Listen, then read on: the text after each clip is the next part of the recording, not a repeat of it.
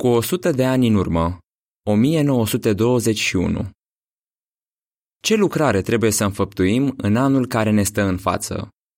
Această întrebare, apărută în turnul de veche din 1 ianuarie 1921, le era adresată studenților în Biblie zeloși din acea vreme. Răspunsul la întrebare a fost pasajul din Isaia 61 cu 1 și 2, care le reamintea de importanța lucrării de predicare. Jehova m-a uns să le anunț vestea bună celor smeriți, să vestesc anul de bunăvoință al lui Jehova și ziua de răzbunare a Dumnezeului nostru. Predicatori neînfricați Pentru a-și îndeplini misiunea, studenții în Biblie trebuiau să aibă mult curaj. Ei trebuiau să le anunțe vestea bună celor smeriți, iar celor răi ziua de răzbunare. Fratele Hosken, care locuia în Canada, a depus mărturie curajos, în pofida opoziției. În primăvara anului 1921 a întâlnit un pastor metodist. Fratele Hosken i-a spus chiar de la început. Ar trebui să avem o conversație plăcută pe marginea scripturilor. Și chiar dacă nu suntem de acord în toate privințele, suntem de acord că trebuie să fim calmi și să ne despărțim în termeni cordiali. Ușor de zis, greu de făcut. Fratele Hosken a povestit ce s-a întâmplat în continuare. După numai câteva minute, pastorul a trântit ușa atât de tare încât geamul ei era cât pe ce să se spargă. Du-te și predică-le păgânilor, nu mie, a strigat pastorul. Fratele Hosken nu a spus nimic, dar în timp ce se îndepărta, a zis în sinea lui. Cred că tocmai am vorbit cu unul. A doua zi, în timpul predicii, pastorul și-a întețit atacul. Fratele Hosken a relatat. Avertizându-și înoriașii, le-a spus că eram cel mai mare impostor care a pus vreodată piciorul în acel oraș și că ar trebui să fiu împușcat. Fratele Hosken nu s-a lăsat intimidat, ci a continuat să predice cu succes. Discuțiile pe care le-am purtat în acea perioadă au fost extraordinare. Unii oameni chiar au spus, știm că ești un slujitor al lui Dumnezeu și m-au întrebat dacă mă puteau ajuta astfel încât să nu-mi lipsească nimic. Studiul personal și în familie În revista Epoca de Aur, studenții în Biblie au publicat programe de studiere a Bibliei pentru a-i ajuta pe cei interesați să progreseze. La nota de subsol se spune Din 1937, revista Epoca de Aur s-a intitulat Mângâiere, iar din 1946 Treziți-vă. Sfârșitul notei de subsol unul dintre programe se intitula Studiu biblic pentru tineri și conținea întrebări pe care părinții le analizau împreună cu copiii. Părinții le puneau copiilor aceste întrebări și îi ajutau să găsească răspunsurile în Biblie. Unele întrebări, cum ar fi câte cărți are Biblia, îi ajutau pe copii să înțeleagă adevăruri fundamentale. Altele, precum va fi persecutat fiecare creștin într-un fel sau altul, îi pregăteau pe tineri să devină predicatori curajoși. Programul Studii avansate în planul divin al vârstelor li se adresa studenților în Biblia adulți și conținea întrebări profunde, al căror răspuns se găsea în primul volum al studiilor în scripturi. Deși aceste programe au ajutat mii de cititori, în revista Epoca de Aur din 21 decembrie 1921 s-a anunțat că ambele aveau să fie sistate. Ce a dus la această schimbare neașteptată? O nouă carte Cei aflați în fruntea lucrării au înțeles că oamenii trebuiau să se familiarizeze cu adevărurile biblice într-un mod sistematic. Prin urmare, în noiembrie 1921 a fost lansată cartea Harfa lui Dumnezeu. Persoanele interesate care primeau cartea erau incluse într-un curs de studiere a Bibliei pe baza acesteia. Ele studiau singure și erau ajutate să înțeleagă ce plan avea Dumnezeu pentru a binecuvânta omenirea cu viață veșnică? Cum decurgea acest curs? Persoana care accepta o carte primea și un cartonaș cu paginile pe care trebuia să le citească. Săptămâna următoare primea un alt cartonaș cu o serie de întrebări pe baza celor citite. La sfârșitul cartonașului erau menționate paginile pe care persoana trebuia să le citească săptămâna următoare. Timp de 12 săptămâni, Elevul primea prin poștă săptămânal câte un cartonaș trimis de congregația locală. În general, cartonașele erau trimise de frații în vârstă sau de cei care nu puteau merge din casă în casă.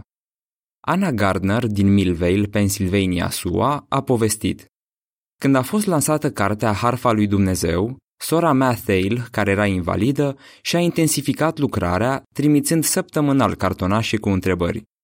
După terminarea cursului, elevul era vizitat acasă și a ajutat să-și aprofundeze cunoștințele biblice. Secerișul continuă. La sfârșitul anului, fratele Rutherford a trimis o scrisoare către toate congregațiile. El spunea, În acest an, secerișul a luat o amploare fără precedent. Apoi, referindu-se la lucrarea ce le stătea înainte, a adăugat, Mai sunt multe de făcut. Îndemnați și pe alții să ni se alăture în acest serviciu binecuvântat. După cum era de așteptat, studenții în Biblie au reacționat imediat la acest îndemn. Anul 1922 avea să-i găsească predicând curajoși regatul într-o măsură și mai mare. Urmează câteva informații suplimentare. Prieteni neînfricați Studenții în Biblie și-au arătat iubirea ajutându-se unii pe alții. Ei au fost prieteni neînfricați, născuți pentru ziua necazului, așa cum vom vedea în continuare.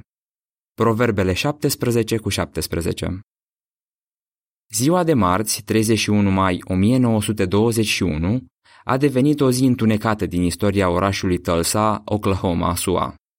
În acea zi, un bărbat de culoare a fost închis și acuzat de atacarea unei femei albe. Acest incident a declanșat masacrul rasial din Tulsa. O mulțime de peste o mie de bărbați albi s-au luptat cu un grup mai mic de bărbați de culoare. În scurt timp, Conflictul s-a extins în cartierul Greenwood, în care populația majoritară era de culoare. Peste 1400 de case și de magazine au fost jefuite și incendiate. Numărul oficial al morților a fost de 36, însă este posibil ca în realitate să fi fost de ordinul sutelor. Fratele Richard Hill, un student în Biblie de culoare care locuia în Greenwood, a povestit ce s-a întâmplat. În seara aceea aveam întrunirea congregației ca de obicei. După ce aceasta s-a încheiat, am auzit împușcături în centrul orașului. Am mers la culcare în sunetul focurilor de armă. Miercuri dimineață, 1 iunie, situația se agravase. Câțiva oameni au venit și ne-au spus că, pentru a fi în siguranță, trebuia să ne ducem imediat la sala de conferințe a orașului. Așadar, fratele Hill, împreună cu soția și cu cei cinci copii ai lor, au plecat într-acolo. În incintă se aflau 3000 de bărbați și de femei de culoare, păziți de garda națională care fusese chemată pentru a restabili ordinea. În acest timp, Arthur Klaus, un frate alb, a acționat plin de curaj. El a relatat, Când am auzit că gloatele intraseră în Greenwood, jefuind și incendiind case, am decis să merg la prietenul meu drag, fratele Hill, ca să văd dacă era bine.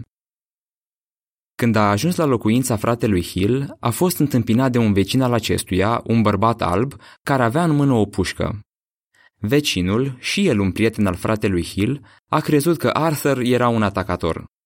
Ce cauți aici?" a strigat la mine. Dacă nu dădeam răspunsul potrivit, riscam să fiu împușcat, a povestit Arthur. L-am asigurat că eram un prieten al fratelui Hill și că nu era prima dată când îl vizitam. După aceea, Arthur și vecinul fratelui Hill au păzit împreună proprietatea de jefuitori. În scurt timp, Arthur a aflat că fratele Hill și familia acestuia erau la sala de conferințe. Lui Arthur i s-a comunicat că cei de culoare nu puteau părăsi clădirea fără un ordin semnat de generalul Berit. Nu a fost deloc ușor să obțin o întrevedere cu generalul. După ce i-am zis ce intenționam să fac, m-a întrebat. Te angajezi să ai grijă de familia aceasta? Am consimțit bucuros. Cu ordinul în mână, Arthur s-a îndreptat în grabă spre sala de conferințe și l-a înmânat unui ofițer de acolo. Acesta a exclamat. Nu pot să cred. Are chiar semnătura generalului. Sunteți prima persoană care poate lua pe cineva de aici. După puțin timp, fratele Hill și familia sa au fost găsiți printre cei care se adăposteau în clădire. Toți s-au urcat în mașina fratelui Arthur și s-au îndreptat spre casă. Arthur a avut grijă ca fratele Hill și familia lui să fie în siguranță. Exemplul de iubire și de curaj al lui Arthur nu a trecut neobservat de alții. Arthur a relatat. Vecinul împreună cu care am păzit proprietatea fratelui Hill a început să aprecieze mai mult pe studenții în Biblie. Mulți oameni au devenit interesați de mesajul despre regat, deoarece au văzut că între noi nu există bariere rasiale și că în poporul lui Dumnezeu toți suntem egali. În poporul lui Dumnezeu toți suntem egali. Sfârșitul articolului.